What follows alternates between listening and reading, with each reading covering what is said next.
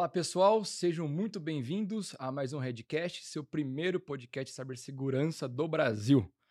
Para quem não me conhece, Eduardo Lopes, CEO aqui na Red Belt Security, e hoje vamos conversar sobre resiliência cibernética para impulsionar a resiliência nos negócios.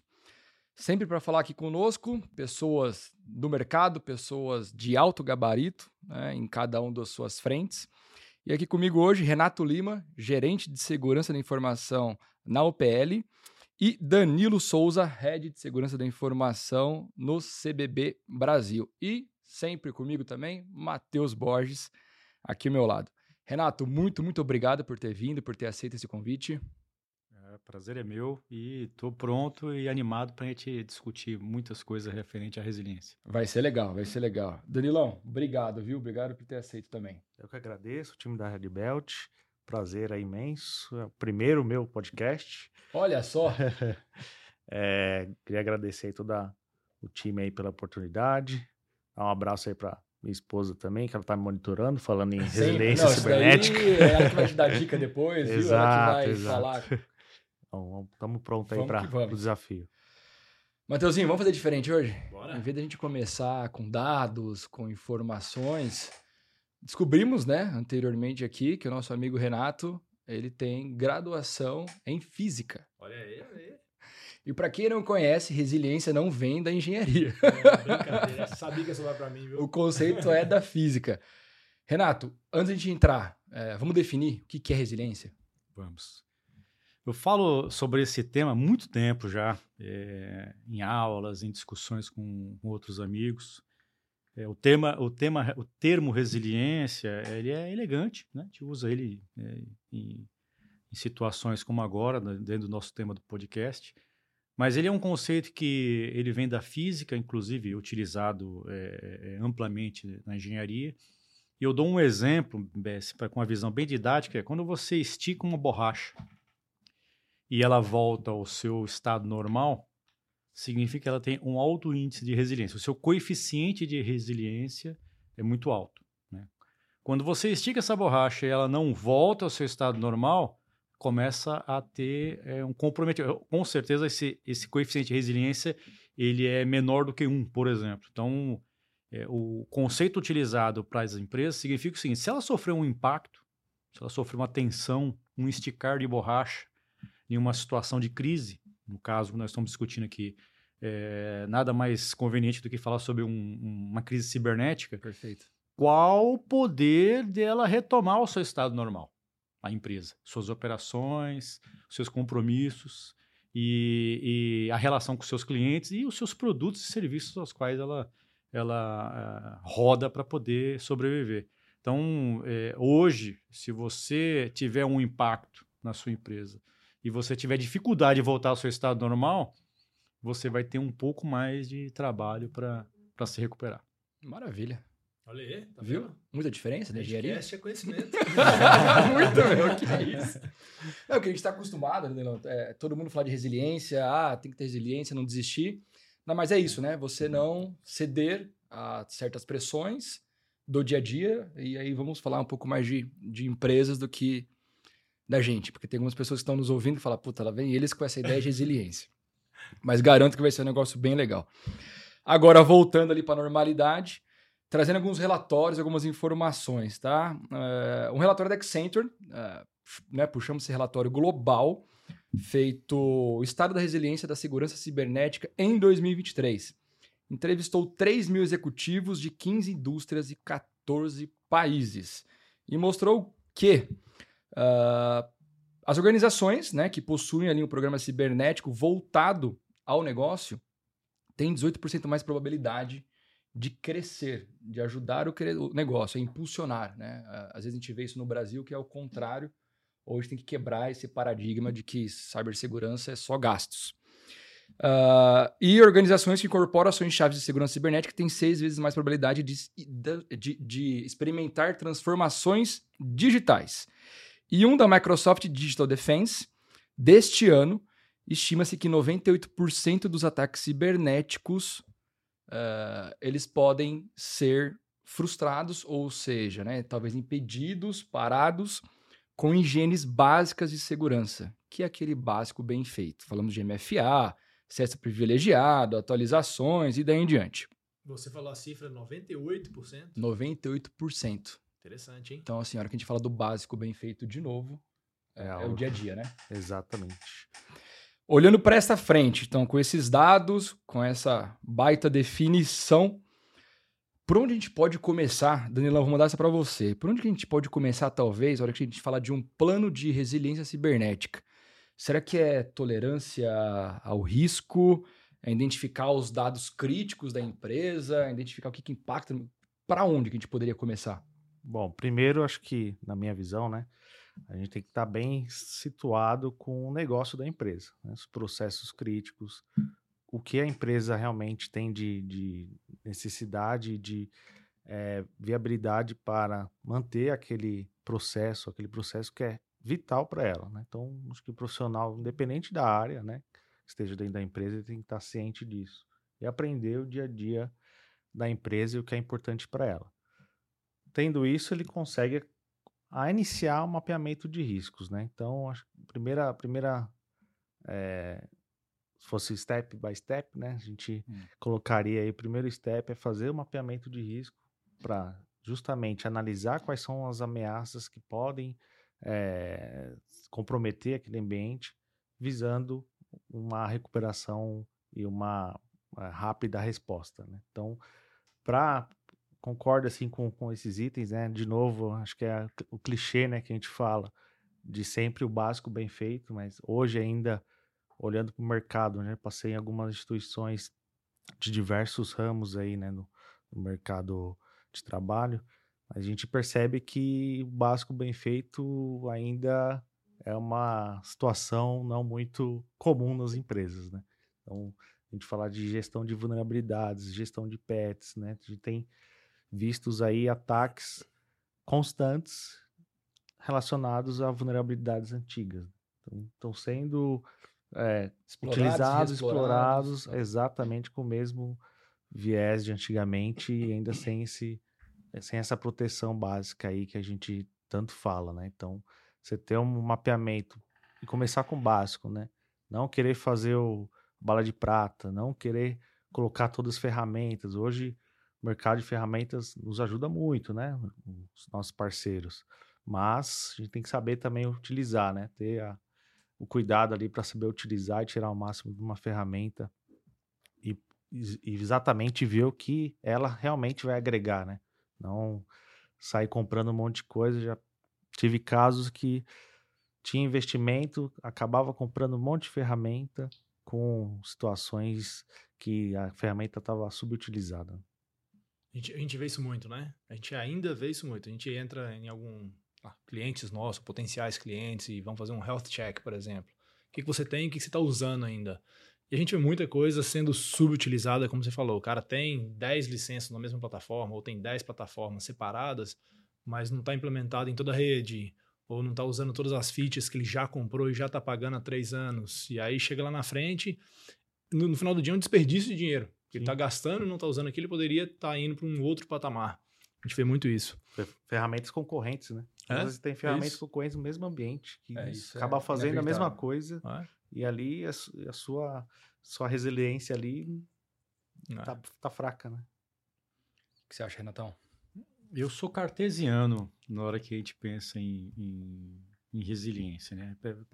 Primeira visão minha, é, você comentou de maneira assertiva. É, todas as empresas deveriam fazer uma avaliação de risco mas fazer uma avaliação de risco do ponto de vista é, estruturado, metodologia. Então, tem aí o COSO, tem a ISO, tem... enfim, é, é, seja lá qual for a prática, tem que ser estabelecido. Eu, eu venho de empresas onde todas tinham uma matriz de risco corporativa, Enterprise Risk Management, uma matriz definidinha. Fui head de riscos em outras empresas, então, assim, fiz muito isso. E é, é, em todas as empresas, o top 10 e vai estar entre os 10 primeiros riscos, necessariamente vai estar lá segurança, riscos cibernéticos. Todos, todas as empresas. Não vai ter uma empresa que eu acho que esse risco não vai estar no top 10. Eu acho que é muito difícil. É, pegando ali top 5 ou, ou no top 10 mesmo? Não, assim, entre os 10. Entre os 10, Pode tá. ser o primeiro ou pode ser o 10. É, assim, é- é- do necessariamente é, essa é a posição. Então, assim, é, não consegue fazer, chama alguém e faça isso. Partindo da premissa que esse risco já está lá, e é o que todo mundo discute, nós aqui, é, eu preciso entender quais são os impactos que ele- que eles geram, que esse risco gera, caso ele seja materializado. Então, eu gosto de partir para uma avaliação de impacto. Você também comentou isso aí assertivamente. A avaliação de impacto é outro processo que, se a gente não consegue fazer, tem que trazer alguém para ajudar. Perfeito. Que é fazer o quê? Eu preciso conversar com todos os líderes de processo, incluindo TI, que também é líder de processo, e fazer uma avaliação quantitativa e qualitativa daqueles processos. né? E ter um ranking do ponto de vista do mais para o menos. Porque, assim, você não vai conseguir recuperar ou proteger todos esses processos. Então, você tem que tomar uma decisão. Na- no curto prazo, no médio e no longo prazo. Porque nós estamos falando de incidentes cibernéticos, ele pode durar minutos, um incidente, como pode durar um ano. Tem empresas aí que a gente vê de mercado que ficou um ano com, a- com esticada a borracha e não voltava ao normal. Entendeu? Então, assim, a avaliação de impacto tem que ser realizada, porque é o poder de decisão nosso, como profissionais de tecnologia, é, de ir até a alta administração e descrever o que que você quer que a gente faça diante desses impactos, Renato, caso um risco seja materializado, entendeu? Demais. podemos entrar um pouco mais no detalhe disso, se não se importar? Podemos. É, você consegue lembrar de bate-pronto algum exemplo de algum risco mapeado? É, só para deixar isso um pouco mais claro, para deixar mais palpável para essa turma toda que está ouvindo a gente, é, como que a gente faria uma avaliação de um, um RIA, né? Risk Impact Analysis E um BIA, e um BIA é. E entender como que a gente mede esse impacto dentro da organização. Se você puder dar algum exemplo e construir isso com a gente, Eu vou dar, dois, vou dar dois exemplos, um dentro de TI e um dentro de operações fora de TI. É, Fora de operações, imagine uma empresa que tem aí um- uma malha logística de distribuição. É, se eu não tiver os controles adequados para prevenção de incêndio, para desastres dentro da infraestrutura desses centros de distribuição, por exemplo, eu vou ter que me resguardar como? Então, já está mapeado. Eu tenho, assim, eu tenho vários problemas dos sprinters, eu tenho problema na brigada de incêndio, os meus equipamentos é, é, são obsoletos, a minha estrutura elétrica é obsoleta. Então, o risco necessariamente vai sendo potencializado. sim. Qual é a contrapartida para responder a esse risco? É um seguro. É um seguro de property, de riscos operacionais. E na hora que a seguradora chega lá para avaliar e comprar aquele risco, é evidente que ela vai pontuar o quê? Tudo que tem problema. Sim. Porque está aumentando o risco para ela. Estamos transferindo, né? Perfeito. Então, consequentemente, um apólice de seguro deverá ser maior para empresas que têm menor controle sobre esse risco em relação às empresas que têm maior controle. né? Posso trazer uma provocação nisso? É, poderia, e aí, de novo, para destrinchar isso um pouco mais, poderia um, um potencial remediação daquele risco consertar a parte elétrica, consertar os sprinklers, ao invés de fazer um seguro. E essa é uma decisão do business. Sim. Então, nós, como profissionais, avaliando o risco, vamos trazer essa informação avaliada para o board ou para o C-level, quem quer que seja, esse nome bonito que a gente dá para os decisores dentro das empresas, que é o risco está aqui. O que, que eu faço com É. ele? Me ajuda. É, a minha sugestões é plano A, a gente pode fazer isso, vai custar tanto. Plano B pode fazer isso um pouco menorzinho, vai custar menos, mas o risco é maior e talvez o seguro vai ser maior lá na frente. É esse o nosso papel, com o exemplo que você deu aí, mas depois desdobrando para um universo cibernético, esse é o nosso papel. Como gestor, nós somos gerente de riscos. Principal papel. Preciso de gerente de risco. É, é, eu poderia fazer, e já passei por isso, tá? É, o cenário é, ou a gente faz um autosseguro, significa o seguinte, tudo que acontecer aqui, nós vamos marcar, nós vamos bancar. Né? É, ou a gente transfere. Qual é o trade-off disso? Mas se, se o risco se materializar, quanto que eu vou pagar? Tanto. E se o risco não se materializar, eu pago, ficou, ficou uma vantagem boa aí. O risco do o seguro cibernético tem essa mesma filosofia. É isso. Tem esse mesmo trade-off. Tem muitas empresas que falam: não, eu não vou fazer o, o- o seguro cibernético porque existe um trade-off. É, eu, eu assumo o risco. E aí eu banco os custos relacionados a uma eventual, um eventual pagamento de um resgate, né? e por aí vai, entendeu? Então, é a mesma analogia. Então, o autosseguro é uma decisão difícil para a gente, Sim. entendeu? E tem empresas e segmentos que a seguradora não quer nem comprar o risco, é isso? entendeu? E aí vamos para o risco, é, é, deu um, um risco, um exemplo de um risco operacional, vamos para o risco de TI, que no final pode se tornar uma materialização de um risco cibernético. Obsolescência. Quais as empresas que vocês já passaram, pela experiência que vocês têm, que a capilaridade é enorme, né? Tem muitos, muitos clientes, que o índice de, sobre, de eh, obsolescência dos recursos de TI é absurda. Quem tem aí, quem está usando o Windows 2008? É, quem está usando o Windows, é, é, on- é, não, Windows 7? 7. Não, Sim, e, e- e- e eu não estou julgando, não é um juízo de valor, é uma escolha. É uma decisão. É uma né? decisão, é uma, É é uma decisão. E, e- e- e às, às vezes até a gente como executivo tem que tomar uma decisão e é isso aí, Perfeito. É isso. entendeu? Cabe a gente trazer esse trade-off. Então assim, o, o, o, o risco de obsolescência de TI é a porta aberta para eventuais ameaças cibernéticas. Então assim, tudo quanto é empresa que eu passei, o nível de, de obsolescência é crítico, é de se preocupar. E será que. Danilo, o que, que sai? Será que. A hora que a gente fala de obsolescência. Ah, eu tô lá com Windows 7, tô lá com Windows 2008, tô lá com Windows 2012, R2, o que É. for, né? Server. É, não, mas o meu negócio exige que eu tenha. Será que é porque ele não conseguiu? é, as pessoas que estão ali no papel de CISO, de head, daí em diante, não conseguiu mostrar o risco para o C-Level? Esse é um ponto bem interessante. Concordo, assim, tem um caminho longo ainda.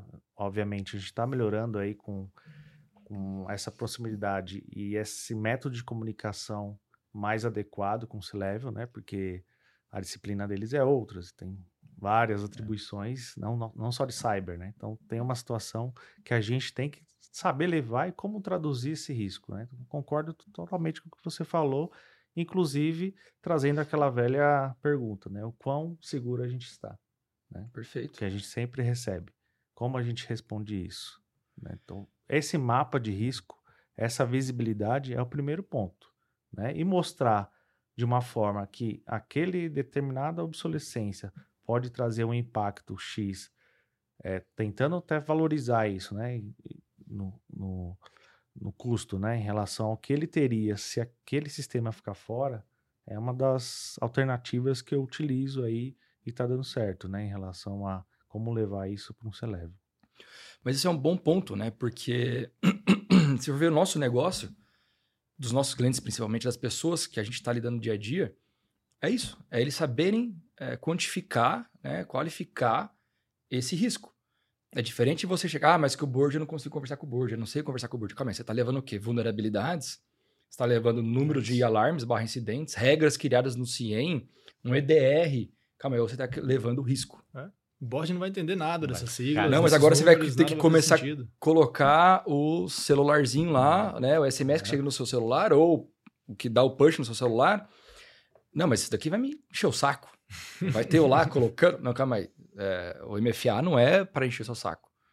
Olha quantos ataques que são bem-sucedidos ou não bem-sucedidos quando a gente fala de uma inclusão ou uma remoção de um, de um MFA. Antigamente, né, a gente foi aprimorando nessa método de fala, né? É, antigamente recebia esse lá vem o cara do Bitbyte, falar um monte de É coisa que eu não sei É. do que, que ele tá falando. Então, também é um dever acho nosso, né, da nossa área, saber também é, traduzir e levar de uma forma que ele entenda realmente o risco, né, para a companhia. né? É, eu, assim, eu nos últimos 10 anos eu, eu mergulhei fortemente na, na, na análise de negócio, visão de negócio. Assim, fui estudar finanças, fui estudar marketing, fui estudar operações, fui estudar. Eu precisava dominar essas engrenagens para poder falar a mesma linguagem é, é, com esses executivos. É evidente, cada segmento, eu estou em um segmento hoje onde eu preciso entender né, é, é, qual que é o core business, como que, como que as coisas se organizam e, e rodam. Estava em outra empresa, também precisava entender isso aí. Então é um trabalho que a gente tem que fazer. Se nós não falarmos a linguagem orientada à avaliação e resposta a risco com esses executivos, é, dificilmente você usou um termo, você falou, deu um exemplo perfeito. Eu, eu já tive discussões calorosas, sadias com, com meus times e tal. Eu não vou em uma reunião, em um comitê executivo ou em um conselho de administração falar sobre o meu plano diretor de segurança, as evoluções. Eu não vou levar um número, falar a quantidade de, de tentativas mal sucedidas na borda de um faro. Que se você for olhar lá, tem milhões e milhões. De... Quantos ataques nós evitamos? Ah, um bilhão de ataques. Bastava um, um, um, é, uma é fração de um desse. Mas é. não é esse o número que eles querem fazer. Eles não querem saber a quantidade de incidentes abertos, falso positivo. Eles não querem saber isso. Eles querem saber, tá bom, e qual o risco? E se acontecer, se materializar, qual o impacto quantitativo? Né? E se seja qualitativo, qual a dimensão disso do ponto de vista de imagem, reputação, operação, contratual, né? é, regulatório? Entendeu? E, e é isso a gente tem que trazer essa visão para esses executivos. E isso é um mapa, é um mapa de, de, de é uma atriz é de risco. O qual estamos expostos, né? Exatamente. É a pergunta. E assim, eu, eu, eu gosto muito do, do, do, da metodologia ou da visão de, de gerenciamento de riscos, e tem várias práticas aí que dá para utilizar. Beber da fonte sem, sem nenhum segredo. COSO, ISO 31000, não tem, não tem segredo. É Avalia, qualifica, quantifica. Se, se não quantificar, se você não quantificar um risco, dificilmente você ganha um patrocínio. Exato. Tem risco que é difícil quantificar. Mas então qualifica. E, e não, é uma, não é uma avaliação baseada em, em, em KPI, em indicador de resultado. É avaliação é, relacionada a, a, uma indução. Se isso acontecer, desdobra nisso. Entendeu? E, e isso é tão importante porque quem está do outro lado recebendo essa mensagem, ele está decidindo entre três opções, quatro opções, é. que risco ele vai evitar. Se ele não sabe medir, cara, esse, esse risco são 10 milhões de reais a cada hora parada.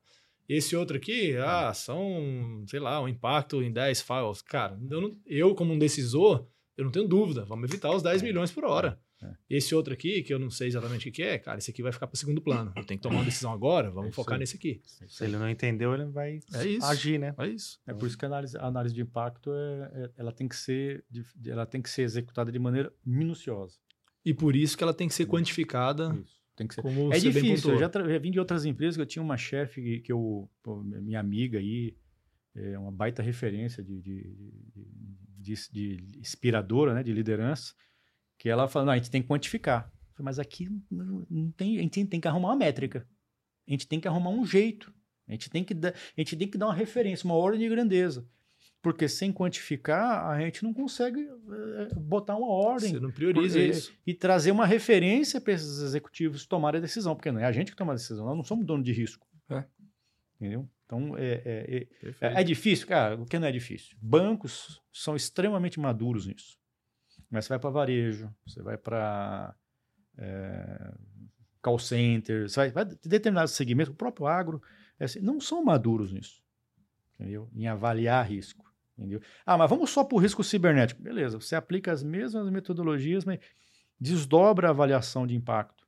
Vai para procura direitinho quais são os ativos que, uma vez explorados, param tais processos. E se esse processo parar, quanto você começa a ser impactado? Eu estava aqui viajando, pensando em todas as possibilidades é, de como justificar e aí, todos os momentos que eu estava procurando, ah, eu sou uma empresa talvez um pouco menor, eu não tenho nada, mas eu preciso fazer um pentest. Você consegue justificar? Pô, se tiver uma exposição de informação, seria uma das melhores maneiras de você justificar um pentest. Né? Alguém roubando dados, expondo e dando aquele barulho. Ah, mas eu quero um AF. Calma aí, o AF ele não vai proteger tudo. Talvez o pentest seja mais rápido para identificar as vulnerabilidades, mas o AF vai garantir uma, contra, com certeza, um ataque de DDoS, você ter alta disponibilidade. Então, se o seu site cair, é um site de e-commerce ou é só institucional? Você começa a querer justificar. Então, é, tudo. Já está fazendo, já tá, já tá fazendo o, o, o, exercício. Já está criando os clusters. Os, é exato. Isso, porque tudo você consegue, né? Primeiro entender o seu negócio. Ah, mas é que eu quero ter um AF. Calma aí. Você quer ter um AF? Você precisa ter um AF? Ou é só mais uma que você ouviu falar, que é mais uma solução que você precisa colocar de novo, né? Tendo ali soluções sobrepostas. Então, gente, a hora que você fizer o trabalhinho de casa, é, que isso que é legal, né? Você te- tentar quantificar de fato, né? Algo palpável, para as pessoas que estão nos ouvindo chegar em casa e começar a brincar. Pô, primeiro eu vou entender meu negócio, vou entender o que está exposto, por onde, o que é o meu carro-chefe. É, eu sou indústria, não sou indústria, sou e-commerce, eu sou B2B, B2C, o que, que eu sou? Para aí sim começar a fazer isso. É, é essa a ideia, mais ou É menos, essa a correto? ideia. Exatamente. E assim, de maneira linear. Perfeito. Se você quiser botar uma variável de complexidade aí, é, que eu acho que é, é é a fase 2 do problema, é, é, tem muita gente que faz as coisas para você. Porque você transferiu aquela atividade para um parceiro. Parceiro. E, e quando você faz a análise de impacto, você chega a qual conclusão? Esse processo ele é muito crítico para mim, gera um impacto, inclusive quantitativo, financeiro. Sim. Mas quem me apoia na execução desse processo É um terceiro. é um terceiro. Então você desdobra um risco, E vai ficando pior. vai ficando pior. E um terceiro item, só para Claro. Vai Colaborar. eu jogar outra pergunta aqui para Tranquilo. É, acho que também algo que na nossa área ainda tá pouco, tá aumentando, mas ainda é pouco difundido, que é a colaboração, né? compartilhamento, lições aprendidas. Então, a gente tem um mestre aqui de, de análise de risco, sabe muito de fazer isso, mas a gente conversa pouco, né? Entre nós profissionais, né? Como você faz, como você fez no seu ambiente. É, isso tanto para para um ataque cibernético, né? A gente sabe, conhece alguns que são casos públicos, mas essa troca também é muito rica né, para o nosso dia a dia. Tem que, tem que ter essa Muito. provocação. E, Daniel, a gente recebeu aqui, lembra? A Márcia Tosta, a gente Sim. recebeu o Glauco, Sim. É o. Loski, meu, todo fera. mundo de grandes, grandes, grandes empresas, pessoas também super conhecidas como vocês no mercado. É, e eles falam, pô, estou aqui para compartilhar, mas existem pessoas que têm medo. É. É, porque a primeira vez que na hora que sofre algum ataque, alguma coisa, ela não quer falar. Ela quer primeiro se proteger, né, tomar cuidado com o que, que vão falar no mercado. é, e é algo que a gente precisa quebrar. Isso. E quebrar o quê? Você vai conseguir mudar o jeito do ser humano? Não, mas talvez criando né, tecnologias, criando formas de você compartilhar sem ferir LGPD e sem talvez ferir esses, o ego. Porque esse é o ego, né? É. Às vezes de, da gente. É a rede, né? É a rede. Cara, a anatomia de um, de um, de um ataque, seja ele qual for o grupo, é, seja um malware, um phishing, um DDoS, um ransom, é, assim, eu, eu acho que tem um pareto aí, que a maioria dos ataques acontece nesse grupo e vai, vai, vai afetar qualquer empresa. Vai. Ah, Eu sofri um ataque no ano passado, em março do ano passado, fulminante, ransomware. Depois de três meses eu estava dando palestra falando que- como que aconteceu e como que nós remediamos. É isso. Entendeu? É então, assim, e- por que, que você fala? Porque não tem, não tem o que esco- esconder. Vai acontecer com o outro e a mesma coisa. Anatomia é semelhante. Entendeu? Ah, mas e essa fra- as fragilidades? Todo mundo tem as Todos suas temos. fragilidades. Todos temos. Não é que. qu- Quando vai, né? Quando vai, É, não é que. É, é, quando, é, né? exato. Quando vai acontecer, Entendeu? né? Com A você. rede- então, a rede é tá importante. suscetível, né? A rede é E importante. o outro lado, o pessoal compartilha demais, né? Os atacantes aí você vê que são grupos. A rede deles é falou. organizada. A rede deles é organizada. A nossa, Muito a nossa precisa de mais organização. Mas muito. eh, do serviço que nós temos de Threat Intel, quantas e quantas vezes nós estamos em alguns grupos extremamente É. privados, que aí é sim dark web, e um atacante fala assim: olha, eu estou com dados, seja né, do Brasil, de uma empresa focada na área ou no setor tal. E não é meu foco. Eh, alguém tem algo para trocar? O meu foco é tal. E eles trocam, falam: ah, o seu é tipo energia, o meu é agro. Ô, vamos trocar. Puf, é. Pois é. Eu chamo a vulnerabilidade sem querer no agro, ou recebi de um outro amigo, É, e a eu não colaboração vou usar, é porque não. tensa. São, são uns fofos, não são não? Ah, são colaborativos. e olha que legal. é, tem uma pergunta aqui de um relatório, né, com informação de um relatório do Gartner de 2022, que eles entrevistaram 100 líderes de segurança, né? é, e 84 deles afirmaram que falhas de terceiros resultaram em interrupção das operações. É, e no mesmo estudo, né, 66% dos participantes disseram que tiveram de lidar com impacto financeiro adverso relacionado a isso. Esses estudos são malucos, né?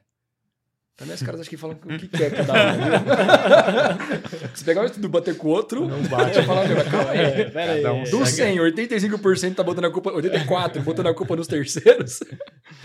Enquanto isso, a higienização básica é, né? 98%. 98%. Entendeu? Tem um negócio meio doido aí, mas. É, tudo bem, deixa pra lá. São terceiros trabalhando? Não, vamos seguir. Baseado nisso. Quais os obstáculos que vocês imaginam que nós temos hora que a gente vai realmente, de fato, de gestão de risco em terceiros?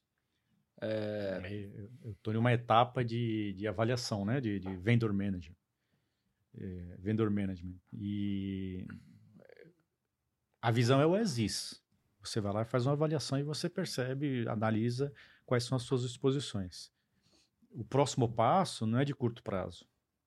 O próximo passo ele vem, inclusive, de decisões é, até da alta administração. É, em que sentido?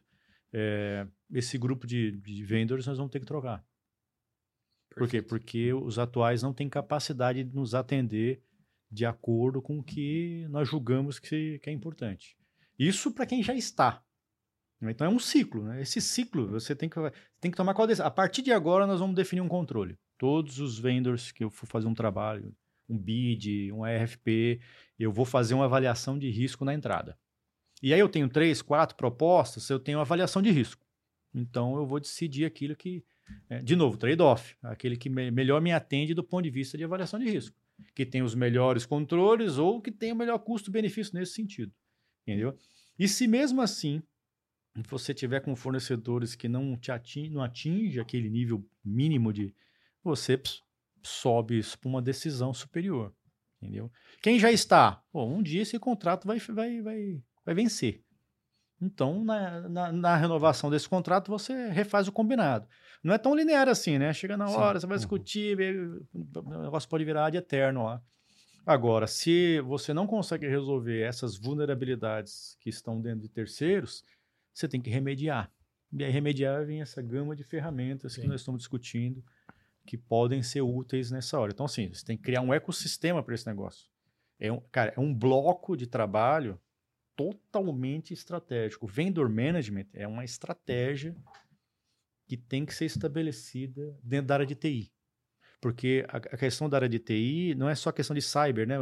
Mas assim, a capacidade desse fornecedor ou desse vendor de me prover aquele serviço que eu combinei. Perfeito. A capacidade dele se restabelecer caso aconteça um evento lá, não necessariamente um cibernético.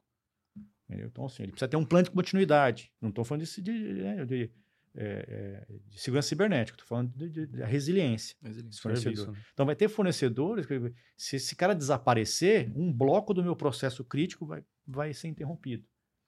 Então, assim, o vendor management é um negócio, é uma estratégia que tem que ser definida. Renato, e, e, cê- e cê- sua experiência de longa data de mercado, é, você tem visto essa, essa conversa, essa avaliação de risco, essa preocupação com os fornecedores, aquela terceira linha, né, o third party que eles chamam, tem evoluído nos últimos anos? Há cinco anos atrás já se falava nisso, nesse mesmo nível? Ou o que, que você acha disso? É, tudo vale quanto pesa, né? Assim, você vê fornecedores que são extremamente capacitados e estruturados, são os custos mais caros. Na minha, minha pergunta É. até no sentido de nós como profissionais de segurança e risco, nós fazíamos essa avaliação de terceiros lá atrás também ou essa é uma conversa mais nova que é uma tendência? É, vamos dizer que nos últimos cinco anos é, é um, é um trabalho que tem sido feito por grandes empresas. Legal. Assim, acho que com mais intensidade, é, principalmente é. a parte cibernética. né? É, assim, meu lado, né? Que eu já consegui ter os dois lados, né? Tem aquela avaliação do checklist, é aquele questionário gigante, que Uhum. todo mundo responde, cada um responde de uma forma, e esse acaba tendo um resultado que não te ajuda em nada. E, fala, e o cara fala que tudo tem. Eu mas- adorei, eu adorei essa afirmação. Nós já passamos por vários, que tem uns que vêm para nós e falam assim, mas, é, mas no seu formulário ou no seu sistema não aceita nem as evidências, né? Sim, Aonde eu posso enviar as evidências? Não, não precisa. não precisa. Se nós precisarmos das evidências, nós vamos pedir. Adivinha se alguém já pediu na vida, né? É, nunca pede. Então, Banco, geralmente, pra gente pede, né? Eles dão, tem um sistema onde a gente tem que subir a evidência e só depois daí a gente vai estar apto, a, a, literalmente, às vezes, a, receber. participar. A, A participar. Ou participar. participar. É, como já é uma renovação, às vezes, É. aí vira um negócio diferente. Primeiro, assim, tem que, a gente tem que aprimorar bastante esse critério de avaliação. né? Acho que é o primeiro passo. Então, ou você para determinado fornecedor, de determinado risco que ele te provém, ou de serviço, que pode ser um risco alto, você tem que ter uma avaliação mais criteriosa. Já aconteceu casos, né, em empresas que eu trabalhei, a gente visitar o fornecedor, a gente fazer uma auditoria, a gente deixar um, uma cláusula com auditorias periódicas, de, com testes periódicos, uhum. tem testes periódicos. Para quê? Para que a gente tenha minimamente o básico bem feito dentro do fornecedor também. né? Então, é, essa visão de, ah, tem um checklist, recebi, tá tudo ok, é, preenchimento 100%, meu fornecedor, meu fornecedor está ok, é, tá fardado a um problema grave aí, segundo a nossa pesquisa. aí. Segundo Até porque você está assumindo o risco daquelas perguntas serem verdadeiras ou auditáveis ou não, né? Então, se Exatamente. você recebeu e falou, ó, tá aqui na gavetinha, tudo bem? Falo, Amigão, eu tenho um risco aqui. Exatamente, assim, eu teve, teve casos que eu fui até fornecedor, assim, tem fornecedor, ó, tem fornecedor que é mais, vem a história do ego que a gente comentou no começo, ah, mas aqui você vai ver o quê? Pra mim, que aqui é tudo perfeito, tudo certificado, mas tem fornecedores que tem uma sinergia boa, já tive Sim, casos sim. de colocar ferramentas que a gente usava na empresa, no fornecedor e vice-versa, né, tem uma troca, uma, que é, de novo, compartilhamento, né? Isso é, É muito isso. bom, isso é muito enriquecedor e ajuda a gente a evoluir todo o nosso ecossistema, como você falou, É. né? Não só a empresa, né? É um ecossistema, né? Então você pode, sua empresa tá ali com uma exposição muito baixa, mas o fornecedor tá com exposição alta e ele tem acesso ali. E, e olha que legal, tem um, um banco, que é um grande cliente nosso, que. que é- foi boa essa pergunta de, de quantos anos estão olhando agora para riscos. É, nós fazemos lá, né, toda a parte, enfim, e aí eles nos contrataram para a gente, contrataram um grande banco de horas, para nós executarmos esse banco de horas, não no banco, nos terceiros que atendem o banco. Porque eles têm pequenos fornecedores que são importantes para eles, muito voltados à web, APIs e coisa do tipo, que se eles tirarem vai impactar diretamente o negócio deles, eles não conseguem fazer essa virada. Só que eles sabem que esses pequenos fornecedores não realizam pentest, não realizam testes e XYZ. E aí estão usando para isso. É isso. É, Em vez de É, forçar eles isso. a fazerem testes, subir na plataforma, avaliar, falando, calma aí, qual é a empresa que eu já confio, que eu testo? Vem cá, faz uma por uma. É, pra gente foi bom, claro, né? Não, mas assim, é, é, eu, já, eu já fiz isso, é, é, é, fiz bastante isso aí. E, e bancando do meu orçamento lá, falando, "Não, vou É, fazer um pentest. Sim. Não, pode vir. E aí você acha. o seu- é, de novo, colaboração, parceria, e você acha as coisas, o cara vai lá, corrige. É, mas por quê? Porque eu sou interessado. Ele é meu operador. Se for pensar em privacidade, ele é o meu operador de dados. Se for pensar em, em, em BIA, ele é um desdobramento da execução do meu processo. Então, assim, se eu não conseguir exigir que ele tenha todos os controles na entrada, alguma remediação eu tenho que fazer, um mínimo. Então, é mérito do banco de ter contratado essas horas e fazer isso aí. E assim, e é um negócio cíclico. Vocês vão ter que fazer isso aí periodicamente. Tem empresas que não tem jeito, cara. Tem empresas assim, eu vou chegar e vou contratar alguém para auditar você. Por quê? Porque já está combinado, já tenho enclausulado, nós já fechamos isso no dia que eu contratei você. Legal. Mas se você for pro, nível, mundo como ele é, né, a maioria das empresas não tem, não é questão de maturidade, não tem o poder, não tem o capital intelectual, não tem uma estrutura, uma área, eh, não tem os processos estabelecidos para entender de que pô, eu preciso botar um controle para avaliar meus fornecedores. Entendeu? E aí se resume aonde? Só na parte de compliance. Deixa eu pegar aqui os KINAIs, que são os de alto risco, e eu boto lá, boto lá para compliance fazer um due diligence. Mas aí ele vai olhar se você ou, ou- os sócios daquela empresa tem algum problema. É, É, não vai entrar no Não nível vai de entrar aí, detalhes cara. vai. Entendeu? Então é onde é, é esse, é esse o, o ponto. Eu, eu avaliei, eu fiz uma avaliação de risco no fornecedor, mas com foco em, com- em Os compliance. critérios, né? Entendeu? Não foram. Não com foco em, em- em segurança cibernética ou segurança da informação. entendeu? E acho, que- acho que o grande resumo na minha cabeça disso é que você terceiriza o serviço, mas você não terceiriza o risco. Não. Você não pode terceirizar o risco. Se tiver um incidente, o problema Você é é seu. o dono, ah, né? foi é num dono do terceiro, fornecedor. Cara, amigão, A reputação é quem sua, né? escolheu o fornecedor aqui foi você. Quem fez a avaliação de risco no fornecedor, ou deveria ter feito, foi você. Então, risco você não terceiriza. Você terceiriza o serviço. E aí é cai de novo no que eu estava falando do BIA. É, é, eu, eu, quando, eu, eu quando faço um BIA criterioso, eu vou analisar o processo, faço toda a análise de impacto financeiro, operacional, contratual, regulatório, marca, reputação, faço bonitinho. Durante essa análise, eu vou listar, me, fala todos os parceiros que você tem que você depende para você executar o seu processo. Aí você lista e eu classifico. Tem dados pessoais? Tem dados sensíveis? Ele já parou alguma vez? Entendeu? O seu contrato, ele é cíclico? Você tem cláusulas que envolvem privacidade, segurança. Eu começo a fazer uma avaliação ali. Daqui a pouco, assim, eu conversei com 40 pessoas de 40 processos eu tenho a base de todos os fornecedores com essa avaliação. E aí depois eu vou ter um ranking do processo que gera mais impacto do ponto de vista quantitativo e qualitativo, porque eu vou cruzar, Uhum. entendeu? Para o menor. Então eu já começo a ter uma lista do pô, top 10 de fornecedores que eu, já que eu não consigo fazer para todos, né? O top 10 que eu preciso fazer, o que o banco pediu para vocês fazerem aí, entendeu? Demais. É, é, então, assim, não é difícil, cara. Não é difícil, é trabalhoso Sim. né? Chamar as pessoas, conversar, fazer um mapeamento. Mas eu não consigo, pô, chama alguém Não é isso? para Fazer. fazer, É isso. Pede ajuda. Entendeu? Ô, Du, Filipão já levantou a plaquinha dos 40, Levantou. mas 10 eu tô vezes. com, Vai. tô com uma pergunta aqui. Vai. É, e e eu, eu não é né, novidade para ninguém. Eu morei na Austrália por muito tempo, passei nove anos lá. E vocês dois hoje estão são líderes da área de segurança de duas empresas glo- globais, um na China e um na Índia. É, vocês veem com a experiência que vocês tiveram até aqui e agora com empresas internacionais globais em outras regiões com culturas diferentes, essa gestão de risco Brasil, Índia, China, da Austrália dá para ver uma diferença muito grande, um apetite a risco maior, menor, uma gestão diferenciada? Tem alguma coisa que dá para compartilhar com esse time todo aqui? Bom, no meu caso, acho que é muito mais o nível de ma- maturidade pelo ramo, né? O mercado financeiro já requer isso, né? Conversou um pouco antes aqui sobre a visão eh, sobre compliance o medo de compliance, né? no- na empresa no qual estou, que eles têm essa eh, responsabilidade, né? E essa preocupação na veia. Então, é algo que realmente eles colocam em prática e trazem, gostam de ter essa visão né, de, de risco, qual que é o risco cibernético, como está a nossa resiliência, o quanto a gente está exposto.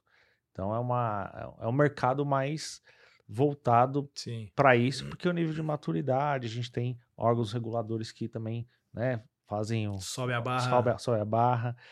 Outros mercados que eu trabalhei já é um pouco mais ah, menos maturo, né? Então Entendi. tem algumas dificuldades ainda de entendimento, às vezes por não ter equipe especializada, às vezes por não ter processos já eh, institucionalizados no- na companhia. Sim. Então acho que eh, dependendo do mercado, sim. No meu caso, a gente já tem uma visão para isso, né, que facilita também a nossa vida ali no dia a dia. Né? No seu caso, mais dependente ou influenciável pela indústria, pelo setor, do que por ser Brasil, global. É, e, sentido, e no meu caso, por ser Brasil, a gente tem um pouco mais de autonomia, né? Por ser Brasil, pelas regulamentações locais também, né? Sim. Isso muda também Sim. um pouquinho de, de do, do global, por exemplo, né? Então Legal. são ações diferentes, mas que a gente tem que ficar de olho, né? Para não manchar a reputação do, da Boa. instituição. Né? Perfeito. Cara, a Índia, no geral, eles são muito bons nisso. É. São muito bons. São, Não sabia. São metódicos, são preocupados com a avaliação de risco. E aí é o seguinte: quando se desdobra plano de ação para remediar, para reduzir exposição, a- assim, vai desdobrando que nem uma avalanche. Tem que executar os planos, tem que definir os planos. Entendeu? Se tem a- a- o plano definido para reduzir a exposição de risco, tem que executar. A cobrança ela é, é intensa, entendeu? E aí, assim, e tem método. Então, assim, eh, o meu trabalho é pautado em quê? Em uma diretriz, que já foi mapeada, de um risco estratégico ou de riscos estratégicos. Isso se desdobra do, do nível estratégico, tático e vai caindo até a ponta, onde vai, vai interferir na vida das pessoas que estão trabalhando na operação. Então, assim, eh, eu estou muito feliz como as coisas se desdobram, que vai de encontro com o que eu sempre estudei, Legal. sempre eh, que- Tá eh, quis... em prática, né? É, é, é, exatamente. Tem prestação de contas, eu, assim, não, não basta você fazer uma. Eu vim de outras empresas que o, o- o- a matriz de risco era maravilhosa. Quando você desdo- desdobrava para os donos do risco, dos riscos para definir planos de ações, você definia planos de ações. muitos deles alto nível, mas você não conseguia Executar. executar. Por vários fatores, né? Financeiro, Exato. gestão. Então, assim, lá não tem conversa. É, é, os recursos estão definidos, as ações vão ter que ser executadas, e no final eles reavaliam a exposição. Uma pergunta Legal. agora. Felipão, segura aí. Resiliência cibernética pode ajudar, então, eh, a crescer o negócio? Sim. Deve, né? E assim, na minha visão, Ah, a a resiliência cibernética, ela tá, não, não fazendo apologia nada, né? Mas tá relacionada à resiliência do ser humano também. né? Então, é como que a gente vai, por exemplo, numa, numa pandemia, como que a gente se recuperou em relação a isso? Algo que a gente nem estava esperando, né? Fazendo um, um comparativo. Na, resilien- nas- na resiliência cibernética, dentro do âmbito de TI, como que a gente está preparado para se recuperar? Né? Tem, tem casos que a gente consegue testar, treinar, treinar, testar, testar, testar, para numa eventualidade a gente estar mais preparado. Tem casos que não. né? Então, tem casos de ataques aí que a gente é, não tem esse, esse, esse preparo específico, mas a gente tem que ter um plano, um procedimento relacionado à recuperação. Então, tendo esse isso. mapeamento e esse, esse plano de, de respostas, acredito que ajuda muito as empresas na, na resiliência cibernética. E, e o mais interessante é que você, na verdade, falou também de outra resposta, eh, que é: ah, meu negócio está pronto para. Meu negócio aceita e pode. E eu já garanti que home office funciona. Meu negócio está pronto para aceitar home office? Está seguro? Está. Resiliência cibernética. Está seguro para abrir filiais em outros países? Está. Eu garanto a conexão, eu garanto a segurança. Está seguro para eu receber grandes clientes ou fornecedores, porque eu estou com toda a minha parte de risco mapeado, com os meus controles, igual você mencionou anteriormente? Está. Então, resiliência, no final, ela não é só para proteger ou evitar riscos, evitar perdas, de ganhos. Ela também pode, sim, te preparar para você alcançar novos aí. Abrir novos negócios, novas oportunidades, né? Com É, certeza. é, Excelente, hein? É, que isso. viu? Você fez um link É, eu, agora. eu gosto. eu gosto disso. Eu estava em uma discussão esses dias com a área de negócio, tentando trabalhar um- um- uma demanda, e eu gosto da palavra viabilizar. Nós temos que ser viabilizadores do negócio, não os obstáculos. Não, tem que passar com um time de segurança. pra- Não, não, nós vamos viabilizar. Nós vamos estudar as melhores maneiras, as melhores formas de gerenciar o risco e, ao mesmo tempo, fazer com que a empresa cresça e, e- e- e, né, prospere. Entendeu? E aí a questão da, da, da resiliência cibernética, até para concluir o raciocínio iniciou com você, é, todas as vezes que eu vou fazer um programa de conscientização, passei isso em outras empresas, qual é, a, qual é o, o gatilho para que eu engaje você, ou em você? É, isso daqui que nós vamos apresentar, você não vai apenas ser um multiplicador aqui dentro e vai nos ajudar a tornar a empresa mais resiliente, mas isso vai servir para você para fora da empresa. Você vai levar isso para sua avó, para seu filho, para sua. Pessoal. Isso hoje é, é- é a- o risco, o risco cibernético ele é a quarta dimensão na nossa vida. Ele passa pela gente, por todas as pessoas, É isso. entendeu? E a tecnologia ajudou, né? Assim, É. você trazendo o celular, que hoje praticamente é um órgão do nosso corpo, né? É isso. Você É. tem a- o problema ali no, no lado pessoal de cada ser Exato. humano. Então, ele co- consegue fazer. se a gente conseguindo fazer essa analogia, essa comparação. é, O um engajamento ganho- é outro. Engajamento é outro. Gente, passamos os 50 minutos. Voou. Geralmente é Nossa, voou. 40, 43. Por isso que o Felipe tá bravo ali, é isso? Tá, até ele É. fez barulho. Ele fala pra gente ficar batendo na mesa, ele fez barulho hoje. Ah, entendi. De novo, Renato, muitíssimo obrigado. Papo de alto, alto nível. Danilão, obrigado pelas experiências, obrigado pela troca. Foi demais. Matheus, sempre junto. É isso aí, cara. Vambora. Espero que vocês tenham gostado. Ótimo. Ótimo, muito Voou, bom. né? Foi Voou, rapidinho. né? Vou- vou- Danilo, como é que foi a primeira vez? Tranquilo, certo? É, tranquilo. Tranquilo? Passou a. Não tem que chegar a começo, tomar né, um esquinho. né? Passou a, aqueles cinco minutos né, de jogo, depois vai É, embora. uma, uma conversa dessa no pub, a gente fica 18 Ah, dias não, lá. é. Aí vai- aparece no jornal abandono de emprego. É verdade. Mas Era obrigado, disso, pessoal, pela Muito bom. oportunidade aí. É como você falou, né? Tem muita conversa ainda pra gente. Renato, é isso aí. Mandar um abraço também? Não, obrigado pelo convite, é um prazer. Esse é o tipo de conversa que vai longe mesmo. Vai. E estou sempre à disposição quando precisarem. Maravilha. Excelente. Vocês que estão nos ouvindo, de novo, isso é feito 100% para todos vocês. Agradeço imensamente a presença de todos. Mais se conteúdos ali no site da Red Belt. Tem LinkedIn, Instagram, YouTube, Arrasta pra cima, né? vai pra cima. Eu sempre falo assim, vai aparecer aqui embaixo, link, não vai. De novo, obrigado. Até a próxima e vejo vocês. Edcast.